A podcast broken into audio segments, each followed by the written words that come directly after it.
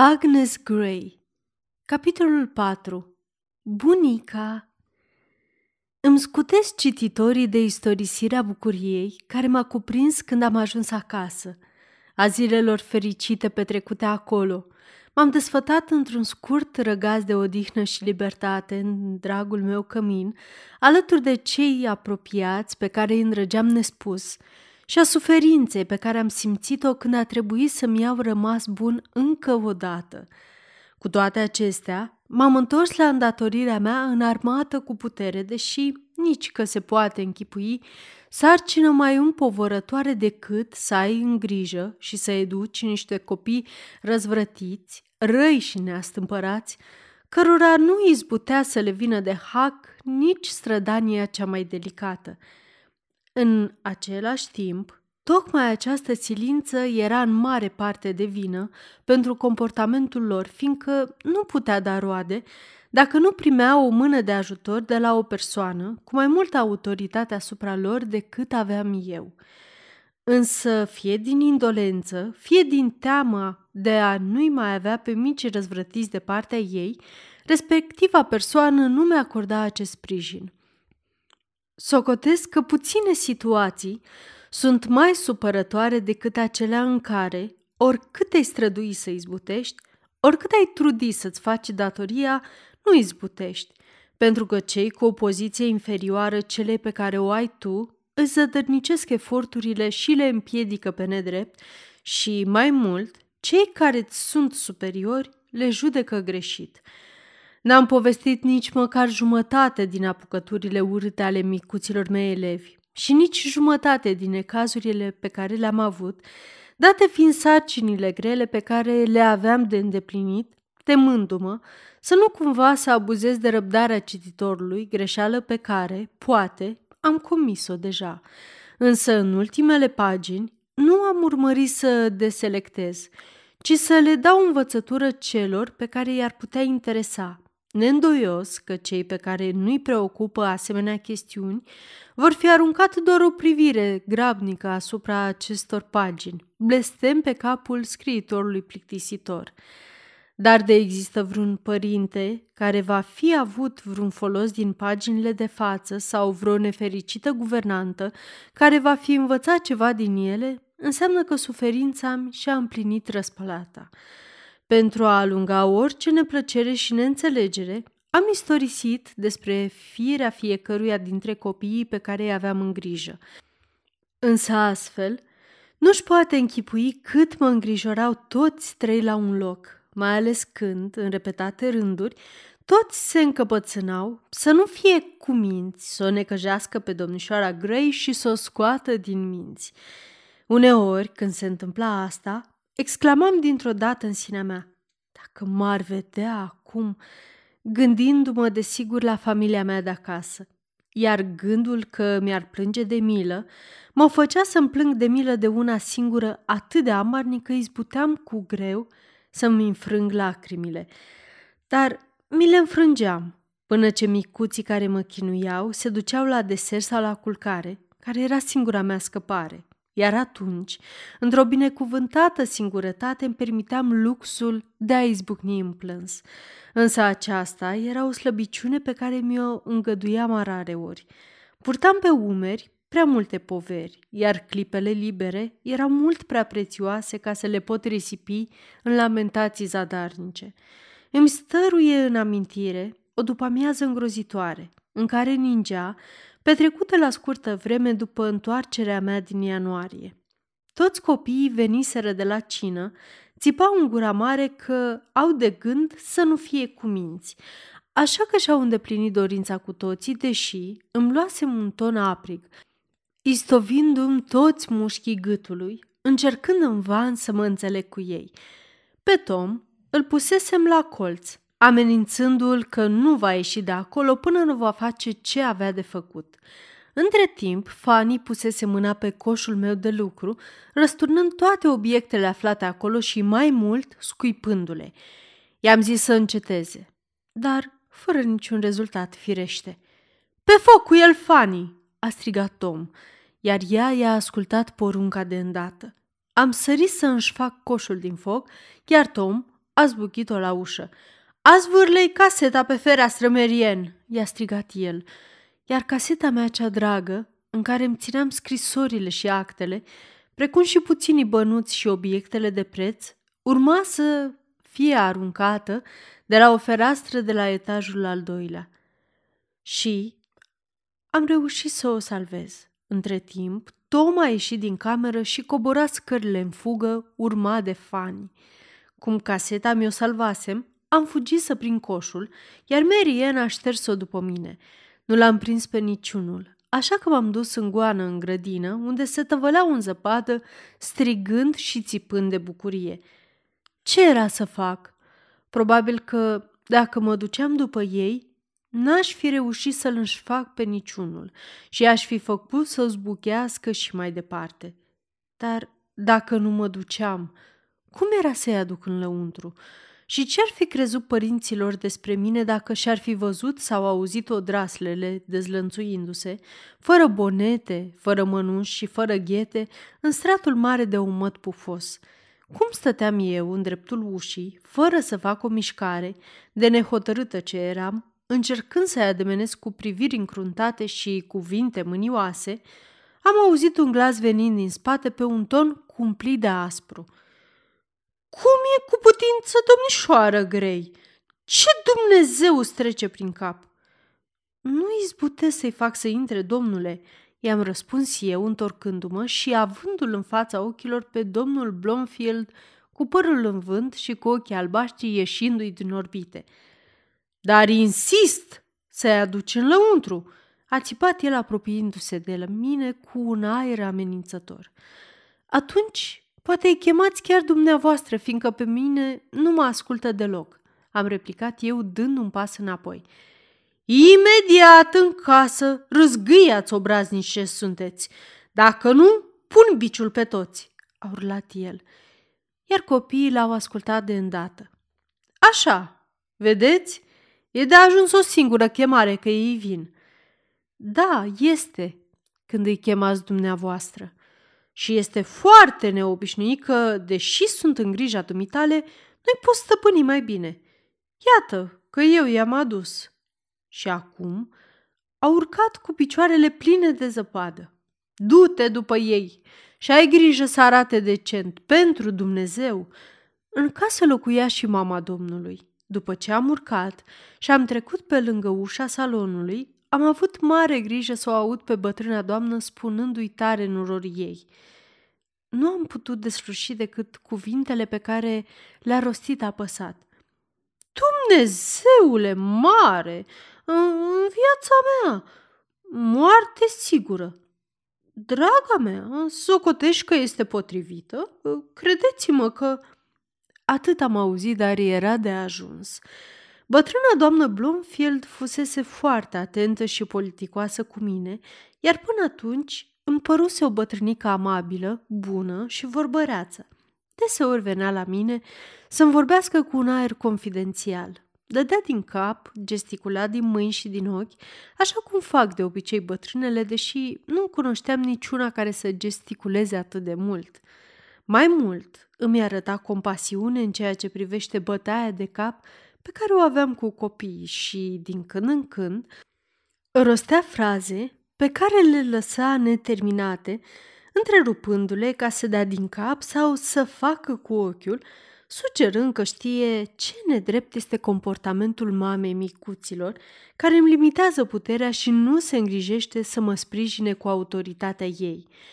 O asemenea manifestare a neîncuvințării fățișe nu era pe gustul meu și de regulă nu înghițeam nada și mă prefăceam că nu înțeleg decât ceea ce se spune direct sau cel puțin nu a mers niciodată mai departe decât să afirm, în mod implicit, că, dacă lucrurile astea altfel, sarcina mea ar fi mai ușoară și aș putea să-i călăuzesc și să educ copiii mai bine.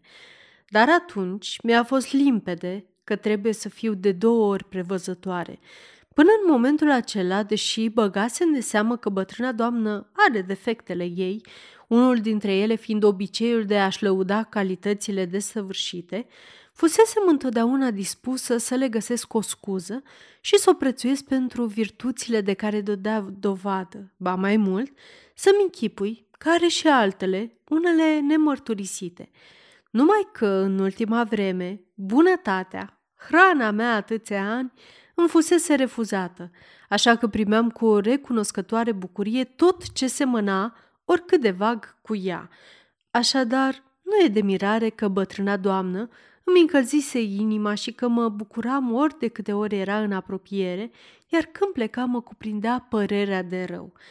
Însă în clipa aceea, puținele cuvinte care, din fericire sau din nefericire, îmi ajunseseră întâmplător la urechi, mi-au dat peste cap părerea despre ea. Am înțeles că e o lingușitoare fățarnică și nesinceră, precum și o iscoadă care împândește cuvintele și faptele. Fără îndoială că ar fi fost în interesul meu să o întâmpin cu același surâs vesel și să-i vorbesc la fel de respectuos și de cordial ca înainte. Dar nu puteam. Odată cu simțămintele, mi s-a schimbat și atitudinea și am devenit atât de rece și de reticentă că nu mă îndoiesc că a băgat de seamă, ceea ce s-a și întâmplat când și ea a recurs la altă atitudine. Gestul de a încuvința, dând din cap, un gest atât de familiar, s-a prefăcut într-o înclinare sobră a capului, iar zâmbetul ei grațios i-a luat locul unui rânjet feroce ca de gorgonă și n-a mai avut parte de locvacitatea ei plină de viață, pe care și-a îndreptat-o asupra dragului de băiat și dragelor de fete, cărora le cânta în strună mai abitir decât le cântase mama lor, dovedindu-se mai caragioasă decât ea. Mărturisesc că această schimbare m-a tulburat oarecum. Mă temeam de consecințele disgrației în care căzusem și chiar m-am străduit să recuperez ce pierdusem. Strădanie care, în aparență, a fost mai rodnică decât mă așteptasem. Odată am întrebat-o din pură politețe cum stă cu tusea – Fața lungă i s-a destins dintr-o dată într-un zâmbet și m-a binecuvântat pe dată cu o istorie a tusei care o neglijea și a celorlalte suferințe pe care le avea, după care mi-a povestit despre pioasa ei resemnare, în stilul ei caracteristic, vorbind apăsat și declamând un stil care nu poate fi descris prin cuvinte. Există însă un leac pentru toate, draga mea, resemnarea, clătinând din cap, resemnarea în fața voinței cerurilor, înălțându-și mâinile și ochii. Iată gândul care mi-a fost sprijin în toate încercările prin care am trecut și care îmi va fi mereu sprijin, clătinând din cap. Însă eu mă număr printre cei pioși, domnișoară Grey. O înclinare apăsată a capului apoi o clătinare.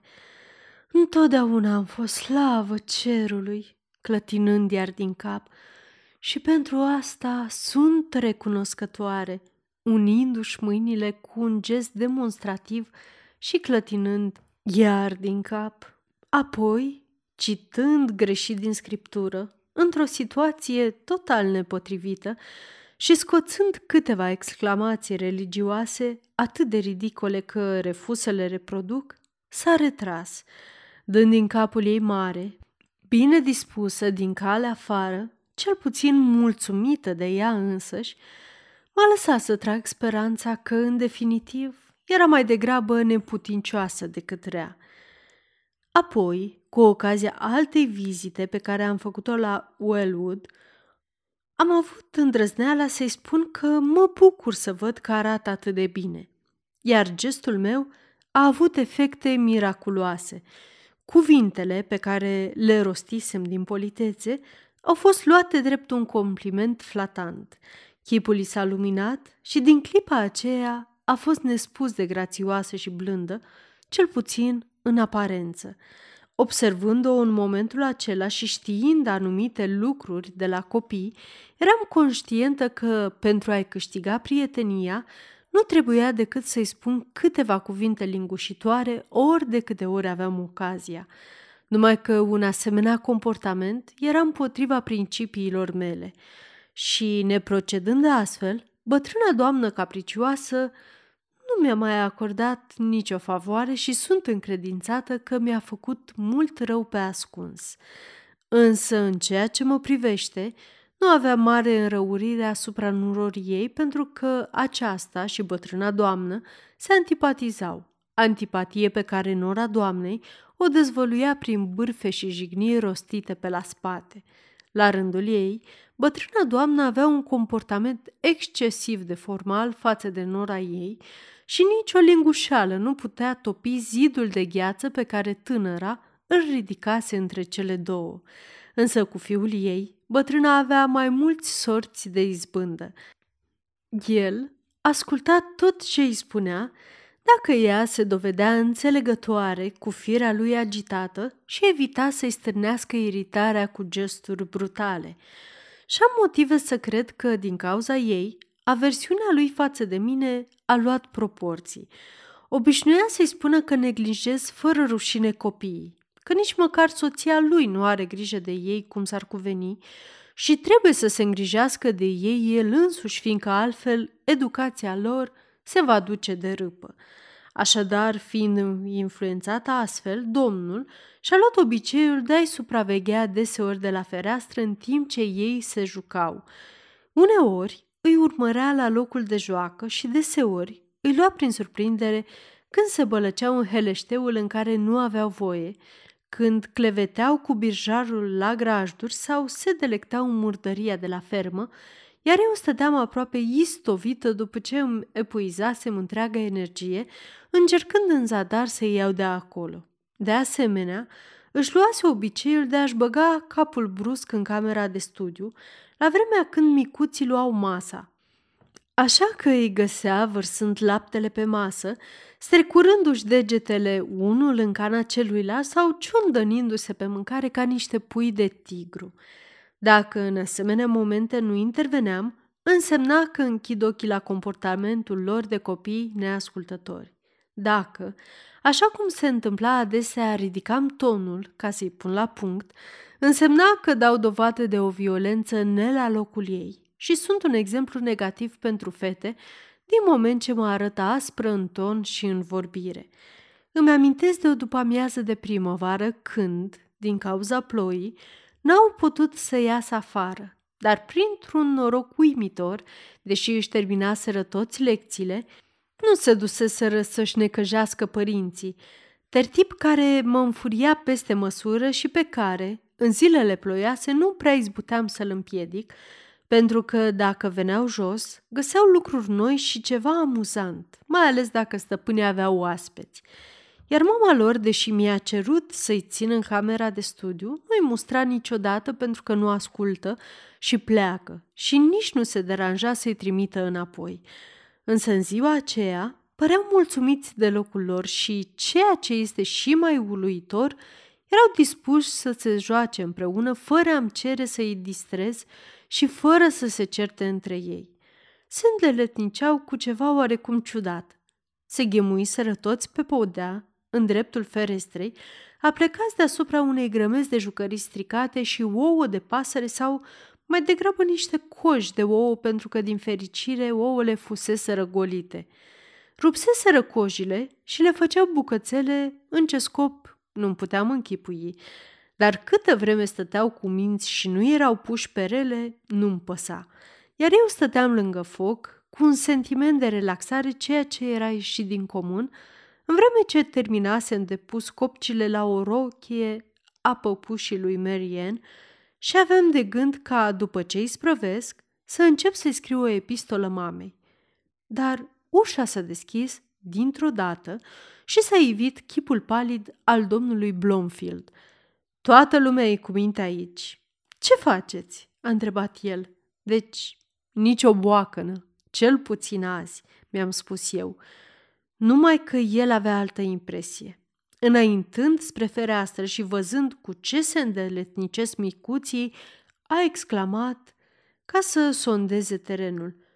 Ce Dumnezeu puneți la cale? Zrobim coș de ouă, tati, a strigat Tom.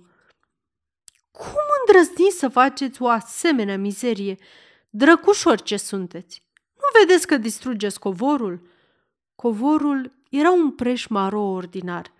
Știai ce fac domnișoară Grei? Da, domnule. Deci știai? Da, știai și stăteai acolo, dându-le voie să continue fără să rostești un cuvânt prin care să-i oprești. Socotesc că nu fac niciun rău. Nimic rău. Ia privește. Aruncă o privire la covor și o să vezi. S-a mai pomenit așa ceva într-o casă de creștini? Nu e de mirare că ai o cameră care nu e bună nici de cocină. Nu e de mirare că elevii dumitale sunt mai murdari ca porci. Nu e de mirare că... Oh, recunosc că asta mă scoate din răbdări. După care a plecat, trântind ușa ceea ce i-a făcut pe copii să izbucnească în râs. Și pe mine mă scoate din răbdări. Am bombănit eu și, înșfăcând vătraiul, am început să răscolesc cântăciunii stinși și să-i atâț cu o forță neobișnuită ca să-mi țin în frâu enervarea sub pretextul că stârnesc focul. După acest incident, domnul Bromfield venea mereu să verifice dacă e ordine în sala de studiu.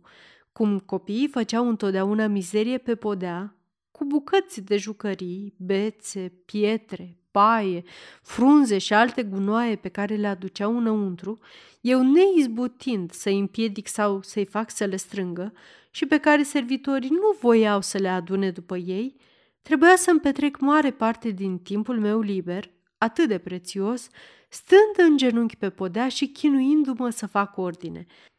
Odată, i-am amenințat că nu pot merge la cină până nu adună toate gunoaiele de pe covor.